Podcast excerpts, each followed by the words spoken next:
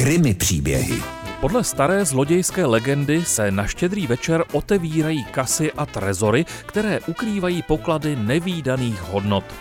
Dva muži z Českolipska ale nejsou žádní staří zloději. Staršímu je 42 a mladší, 33-letý, už sice jednou je soudem usvědčený, ale co to dneska znamená, že?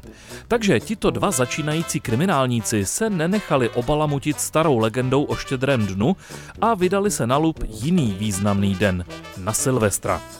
Na jejich obhajobu musím dodat, že jejich volba měla praktický základ. Očekávali totiž, že muž, na jehož poklad měli spadeno, si půjde poslední den v roce vyhodit z kopítka. A očekávali správně. A jak si vytipovali právě tuto svou oběť?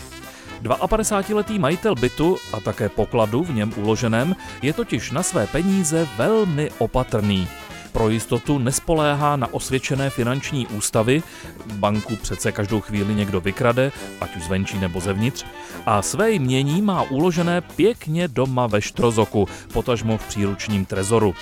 A zřejmě to až doteď považoval za dobrý nápad a dobrými nápady se člověk většinou rád pochlubí.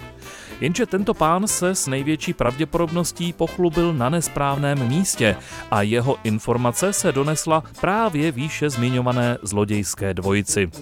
Na Silvestra se k němu vloupali do bytu, našli trezor, vzali z ní 460 tisíc a potichu zase zmizeli.